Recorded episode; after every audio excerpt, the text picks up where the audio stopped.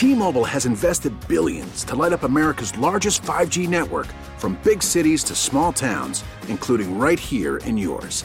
And great coverage is just the beginning. Right now, families and small businesses can save up to 20% versus AT&T and Verizon when they switch. Visit your local T-Mobile store today.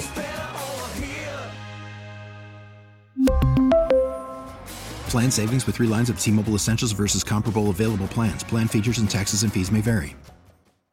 Hey, Rob Bradford here. I have set out on a mission with my good friends at FanDuel to prove what I have known for some time baseball isn't boring. Now I have a daily podcast to prove it with some of the most notable people in the baseball world screaming baseball isn't boring from the mountaintops or at least agreeing to come on our show. Players, managers, GMs, and yes, even the commissioner of baseball, Rob Manfred. It has been a constant wave of baseball's most powerful voices. So join the revolution. Subscribe and soak in Baseball Isn't Boring. Listen on your Odyssey app or wherever you get your podcast. You'll be glad you did. 97.1 FM Talk Podcast.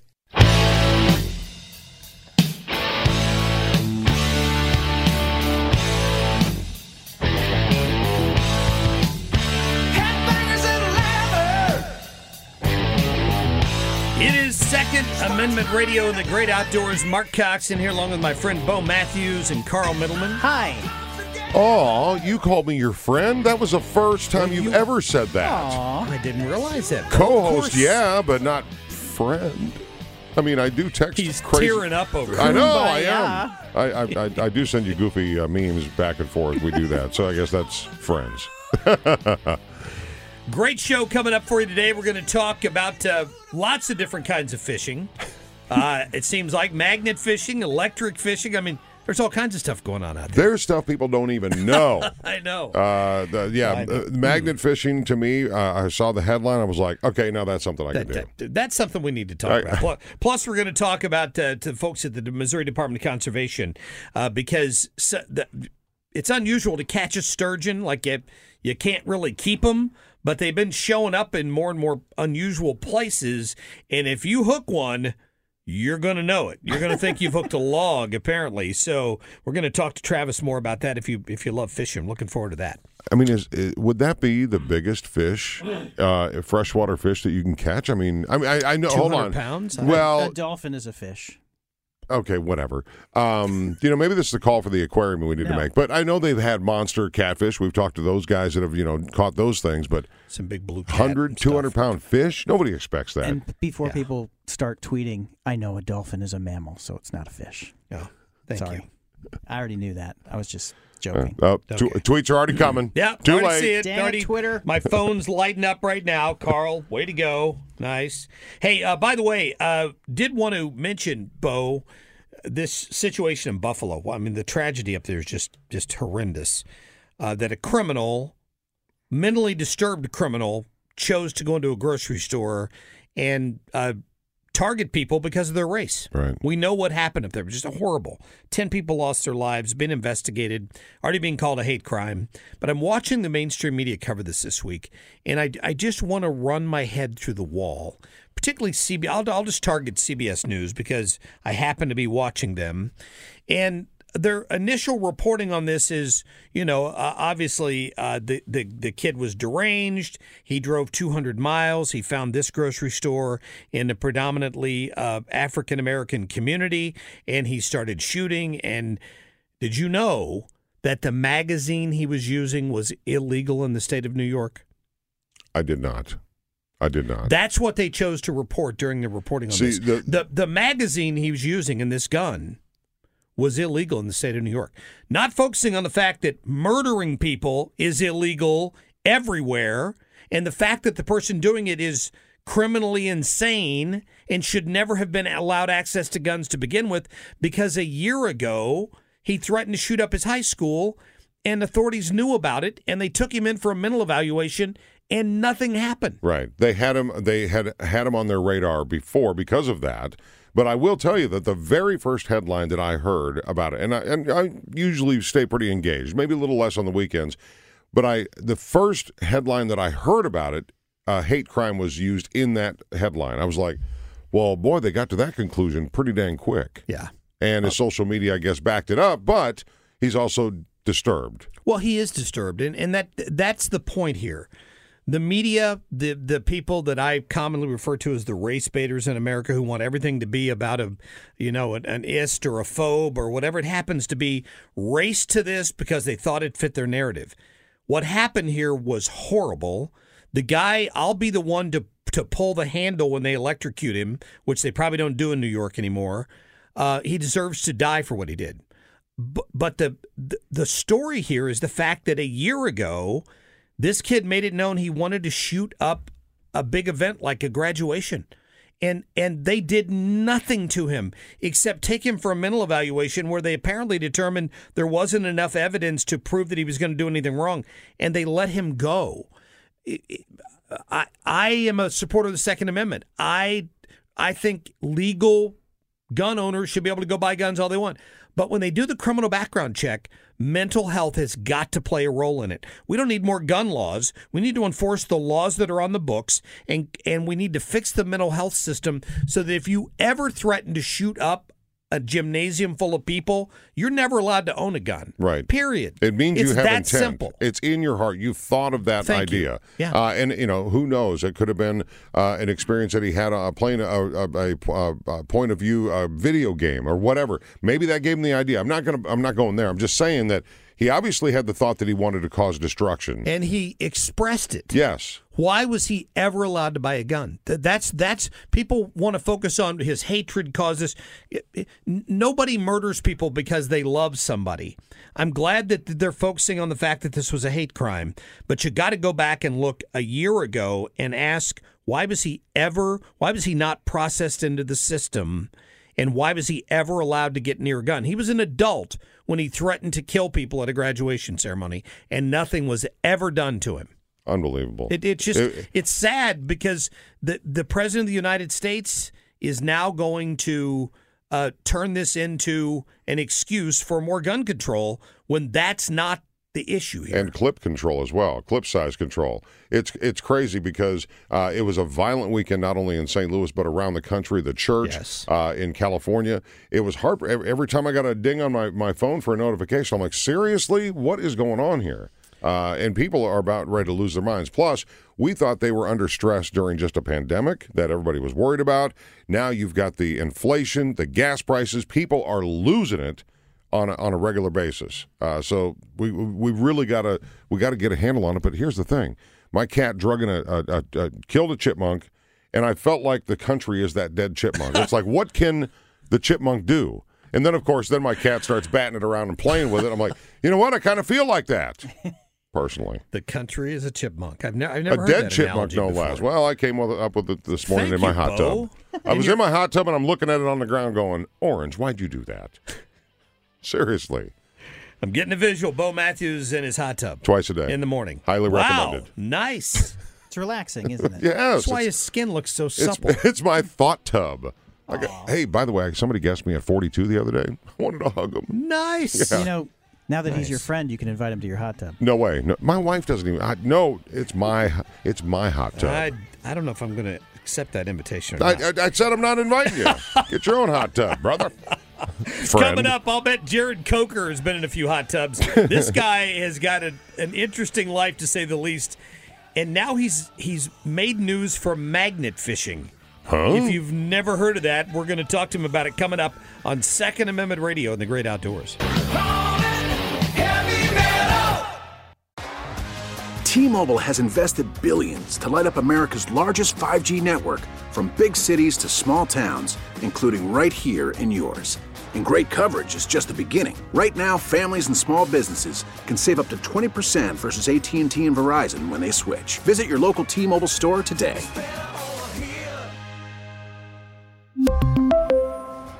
Plan savings with three lines of T Mobile Essentials versus comparable available plans. Plan features and taxes and fees may vary. Hey, Rob Bradford here. I have set out on a mission with my good friends at FanDuel to prove what I have known for some time baseball isn't boring. Now I have a daily podcast to prove it with some of the most notable people in the baseball world screaming baseball isn't boring from the mountaintops or at least agreeing to come on our show. Players, managers, GMs, and yes, even the commissioner of baseball, Rob Manfred. It has been a constant wave of baseball's most powerful voices. So join the revolution. Subscribe and soak in Baseball Isn't Boring. Listen on your Odyssey app or wherever you get your podcast. You'll be glad you did.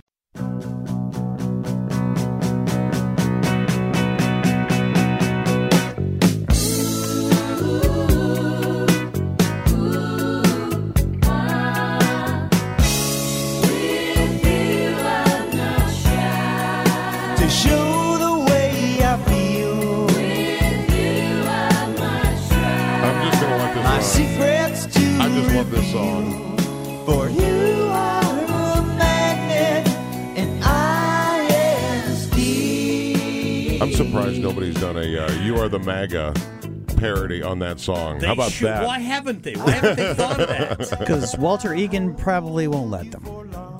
You are the ultra mega. Oh, you are the MAGA king anyway. Uh, Yeah. I think that's hilarious. This is Second Amendment Radio on the Great Outdoors. And uh, our guest uh, for this segment uh, actually hit my radar when I saw a story of something I've never heard of in my life. Now, I've got to tell you, the kind of dork that I am, I'm preparing for retirement at some point in the near future. No, Oh, really? In the future, in the future. Oh, okay. Not near future, but uh, in the future.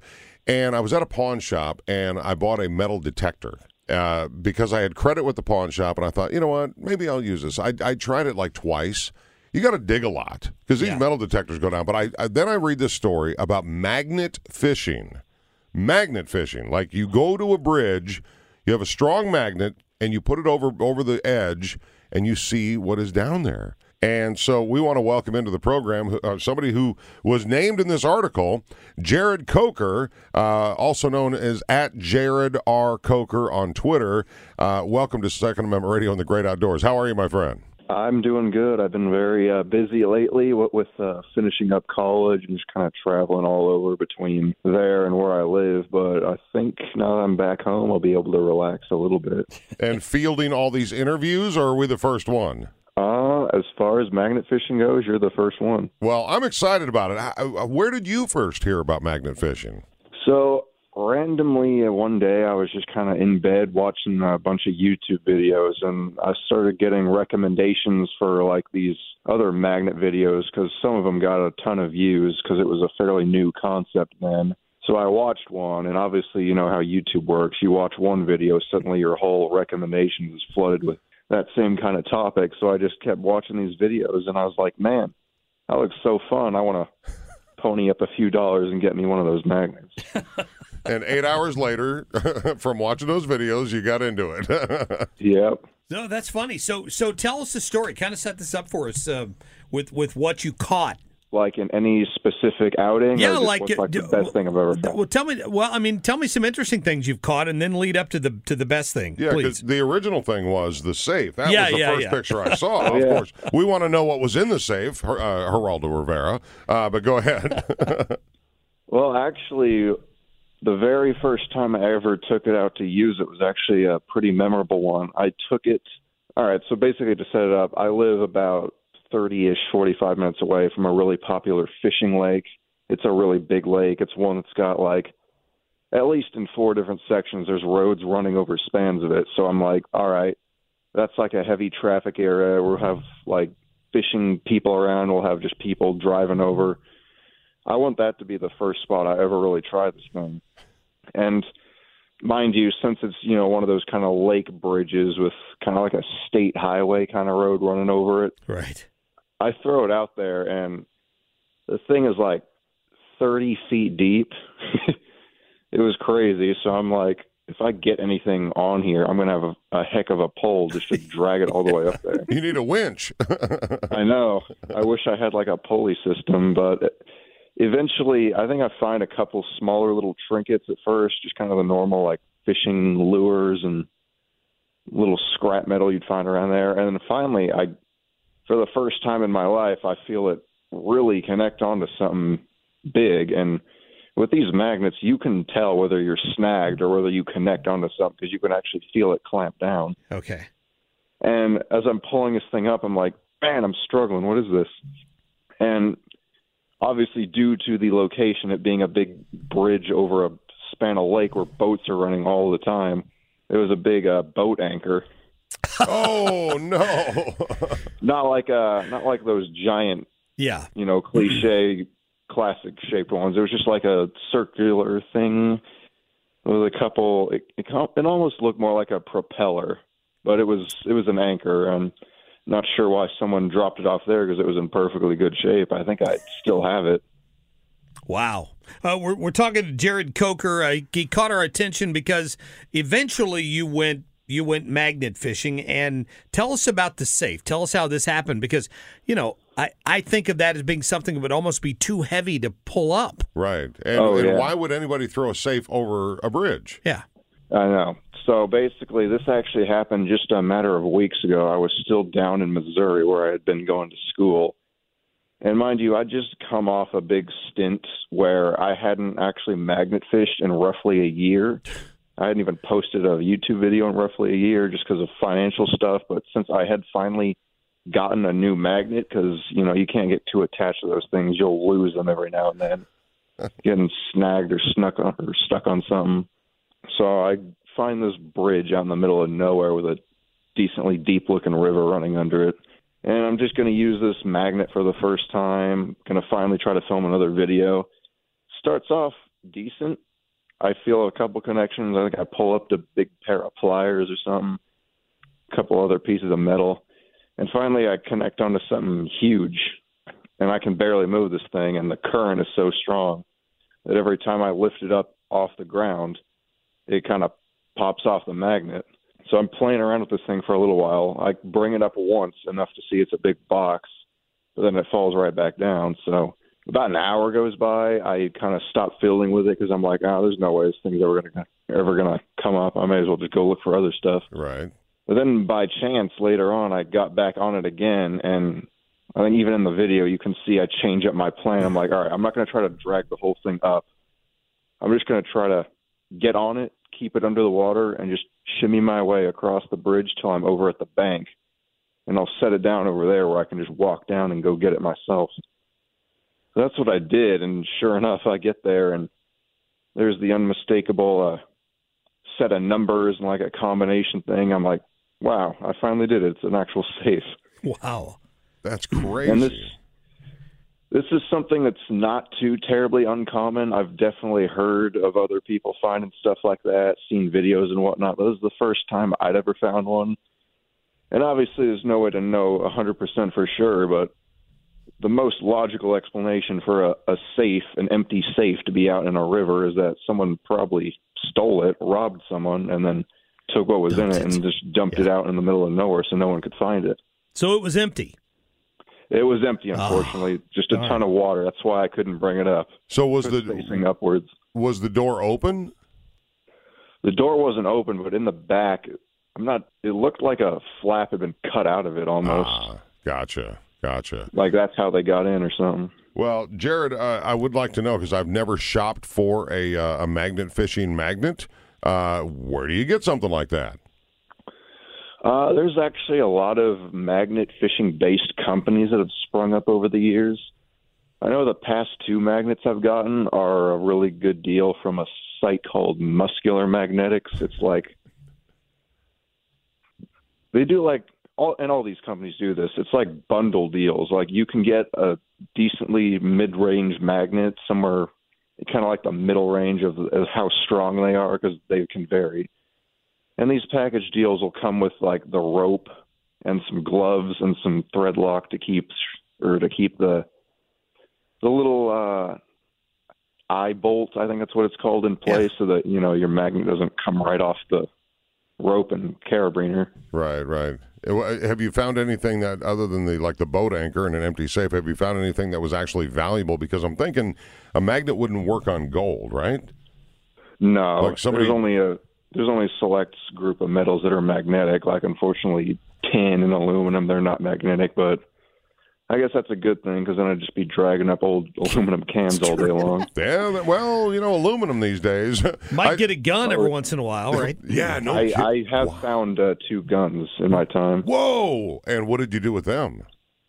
Well, the first one, well, the second one I actually kept. I still have, and like it's not a danger, so you know, I'm not, it's not like I feel any risk keeping it around. It doesn't work. It's too rusty. It was down there too long. But the first one, I actually called in the police for because it was like a, it was.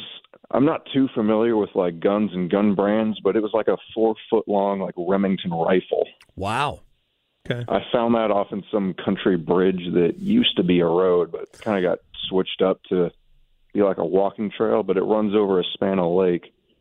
Had a lot of luck there. I actually found both guns there, but for the rifle, I actually phoned in the uh, local police, and I guess they had better things to do that day. So I wound up having I wound up having to take it in myself and hand it off like outside of their own parking lot.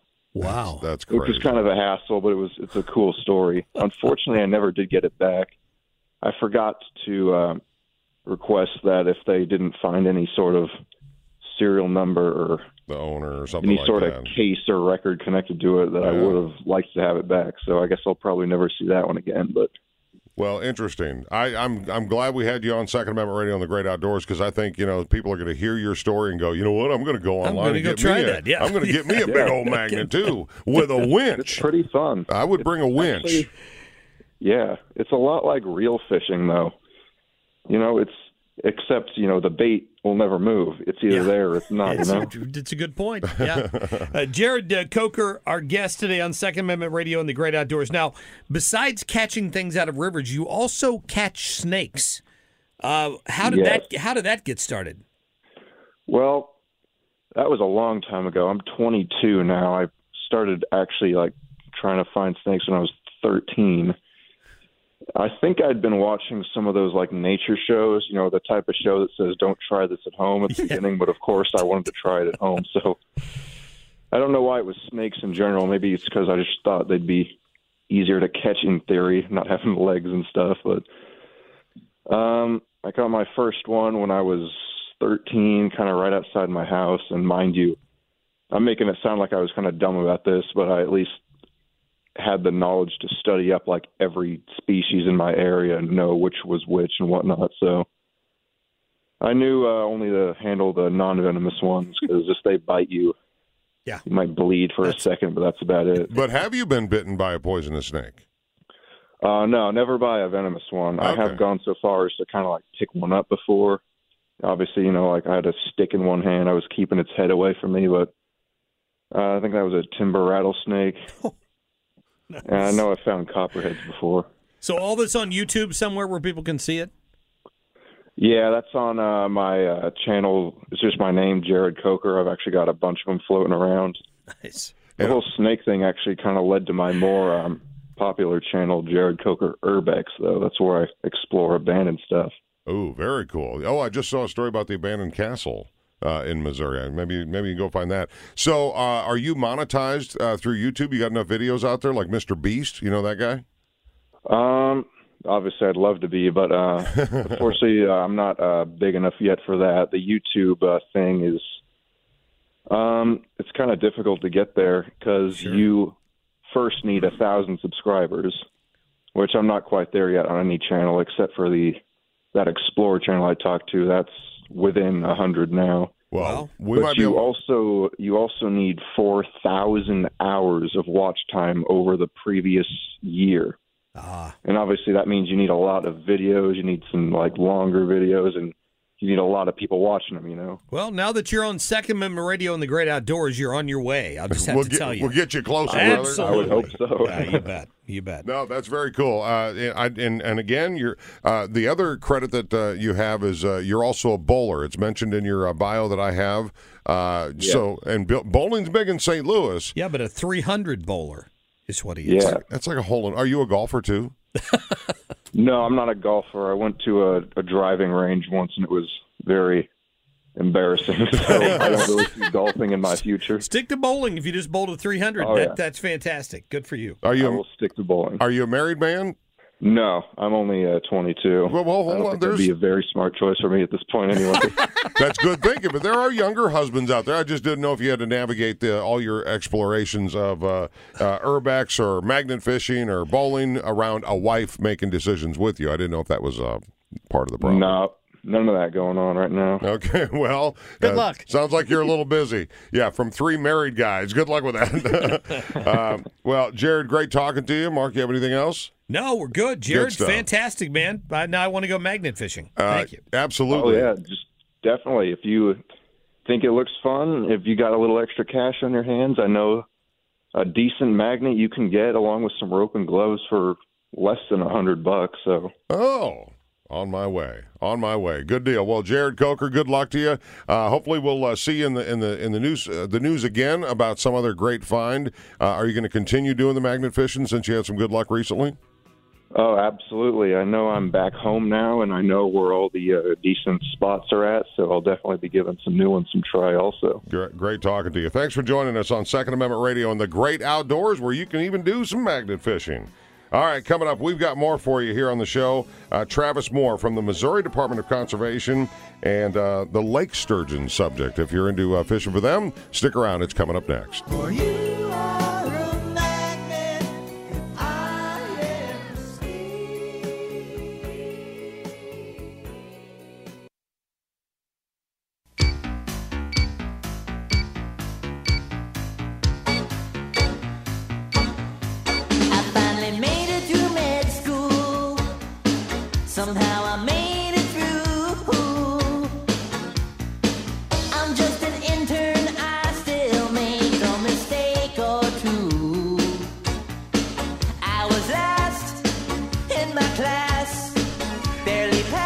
A surgeon, in case you were wondering, by Weird Al Yankovic. I was going to say, that sounded like uh, Weird Al's kind of work there. Any excuse to play because Weird it Al. kind of rhymes with sturgeon, Yeah. right? Which is where Every we're going time in this I segment. Yeah. heard about this topic, Like a surgeon. I kept singing in my head like a sturgeon. How did this guy make a living doing that? I just Who, I Carl? we have actually Al and I have the same birthday, so I love that about us. But Weird he's the number one selling comedian of all time.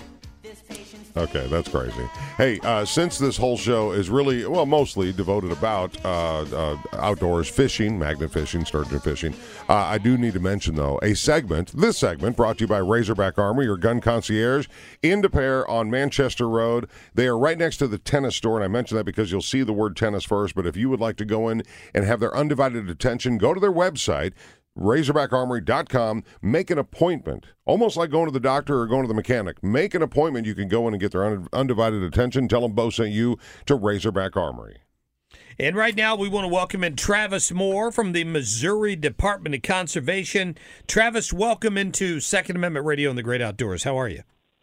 How's it going this morning? Going great.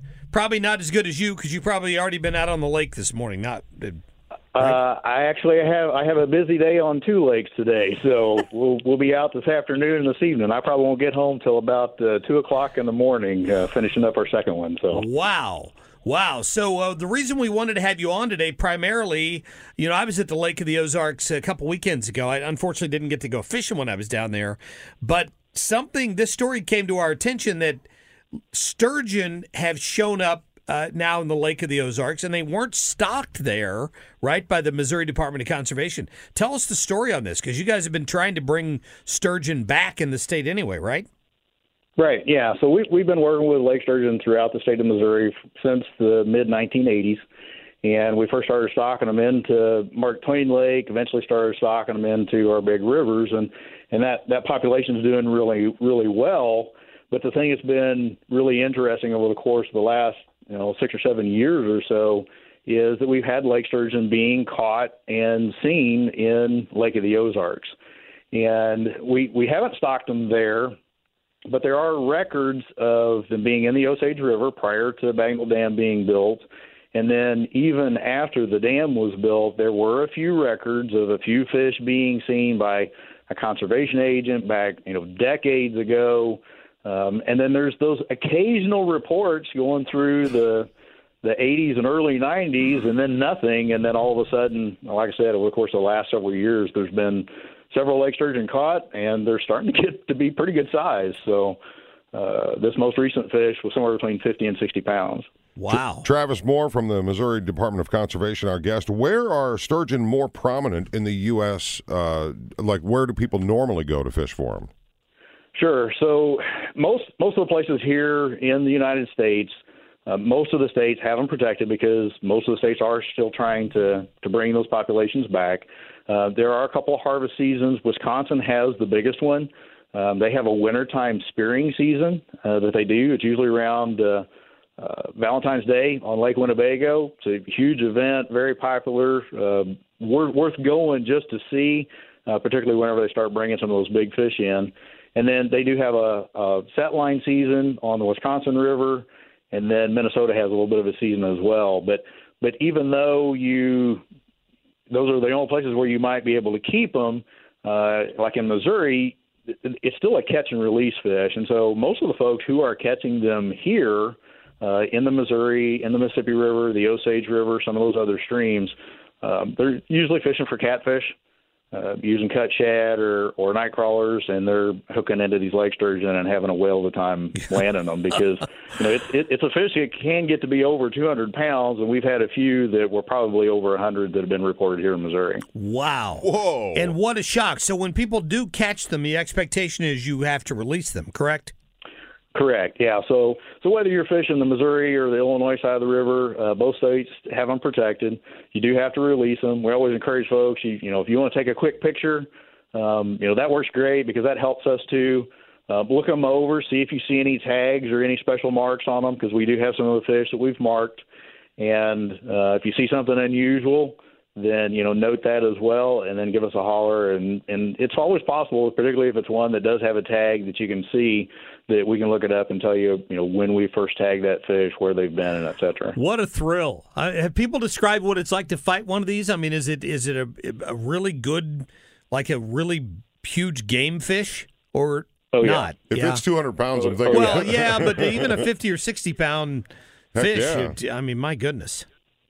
So okay, so by by comparison, I can I can tell you for a couple of the stories. Uh, I mean, one of the things I guess that's a little bit unique that the lake sturgeon will do a lot of times whenever you're rod and reeling them is uh, it's not uncommon for them to leap out of the water. So you think about tarpon out in the ocean or you know some of those species. Oftentimes that's your first, and sometimes it's your only look at what you actually have on the other end of the line.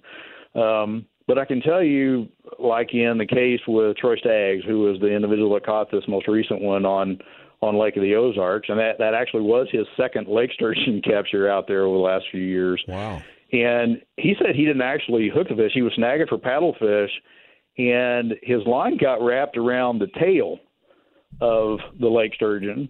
And he said, you know, this one, with it only being 50 to 60 pounds, I think he told me that he had landed a, a 90 plus pound paddlefish before. And he said, this fish fought way harder. He said it took him almost an hour to land it.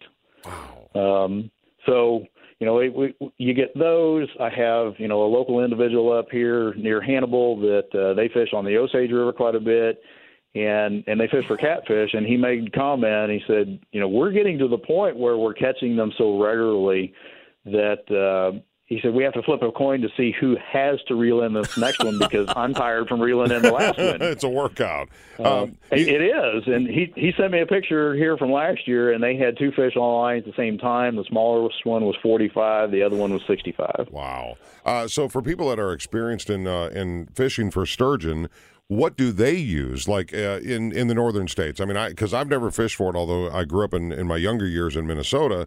What are what do people normally use to catch sturgeon? You said the people that are basically uh, fishing for catfish are ending up with a sturgeon Right. on the end of the line.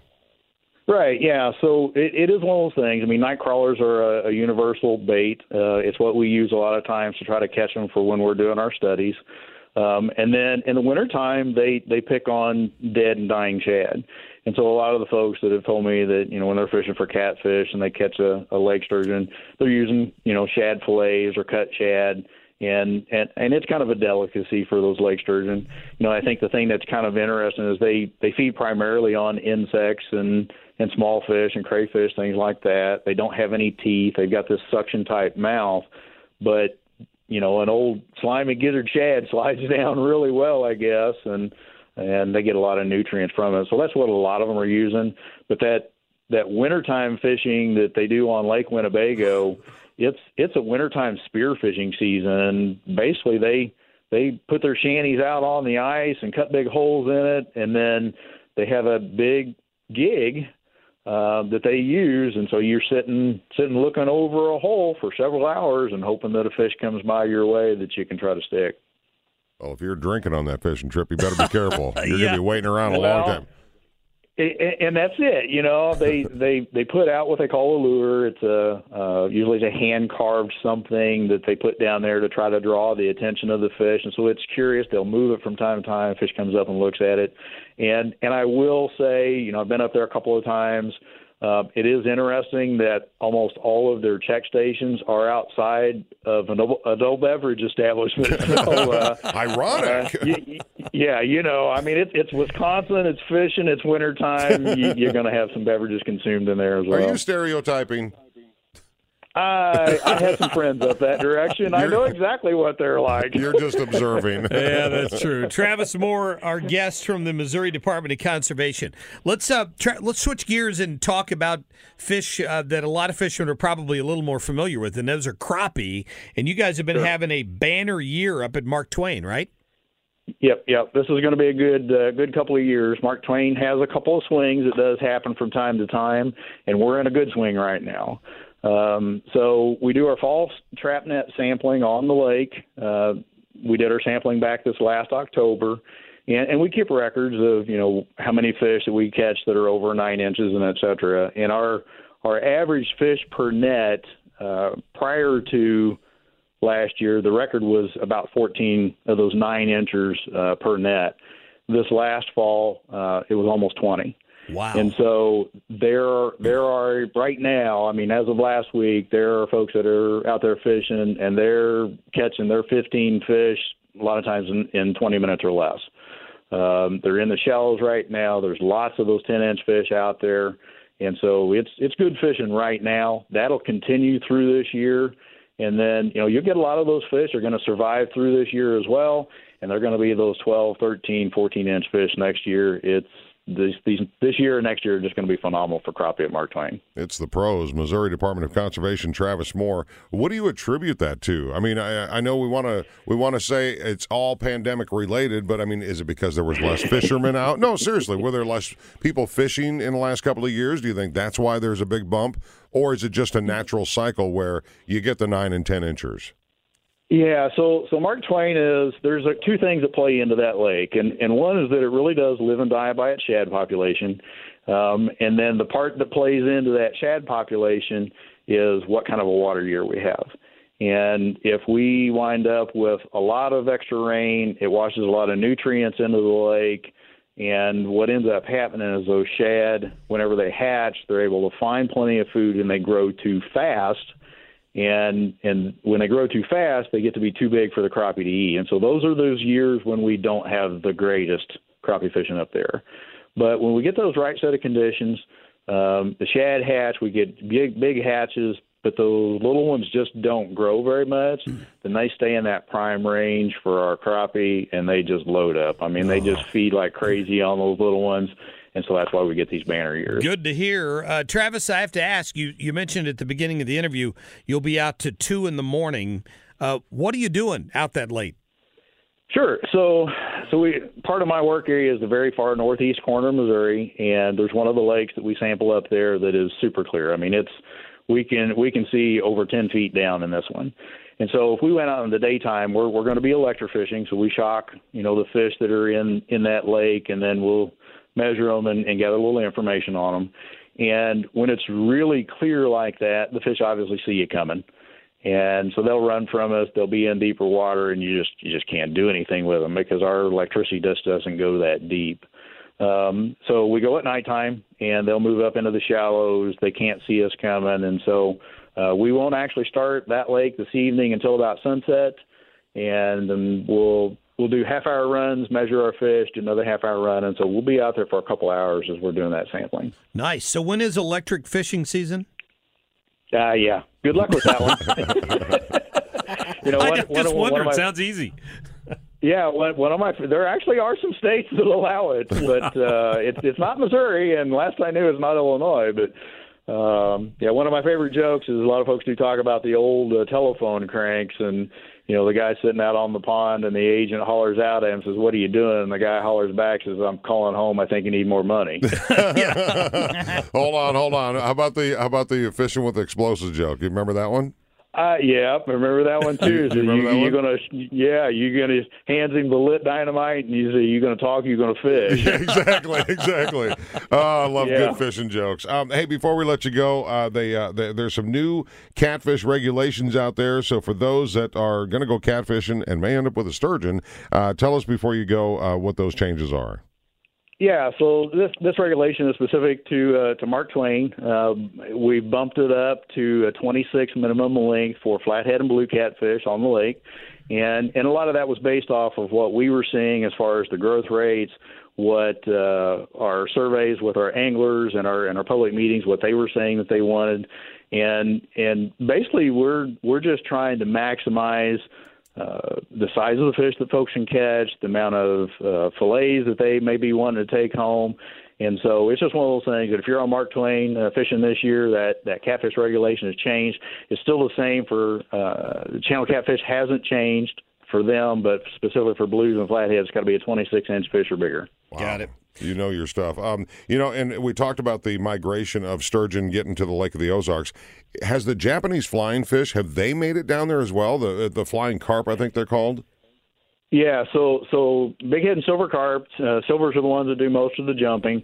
If you are below Bagnell Dam, yes, you're you're going to find them. Wow. Uh, they they are going to be there. I mean, pretty much any of our river systems, there's always that possibility that you could find them in there.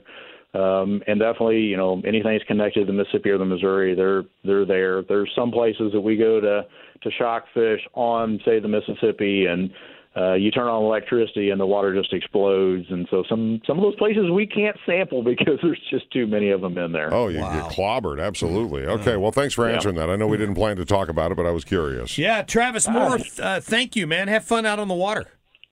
Yep, we'll do. Looks like it's going to be a beautiful day. Sure does. All right, thank you. Travis Moore, the Missouri Department of Conservation. Just a wealth of information there. Uh, You know, uh, people are so passionate about stuff, and I love because you can throw anything at them. Yeah. Uh, Even even your comment about electric fishing. you know, there are some states at all. There are some states that allow that. Uh, maybe that's your next vacation, there, Mark. That or dynamite fishing, one of the two. Huh? yeah, it, it all makes it a little easier, right? No, I'm just kidding. Hey, that's going to do it for this edition of Second Amendment Radio on the Great Outdoors. Absolutely. Great hanging with you, boys. And uh, uh, thank you for listening. Share this uh, show by podcast through the Audacy app, and we will see you next week. Pew pew. See you, boys. For the very last time.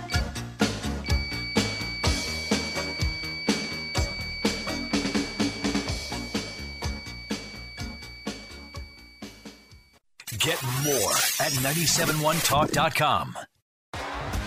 T-Mobile has invested billions to light up America's largest 5G network from big cities to small towns, including right here in yours. And great coverage is just the beginning. Right now, families and small businesses can save up to 20% versus AT&T and Verizon when they switch. Visit your local T-Mobile store today.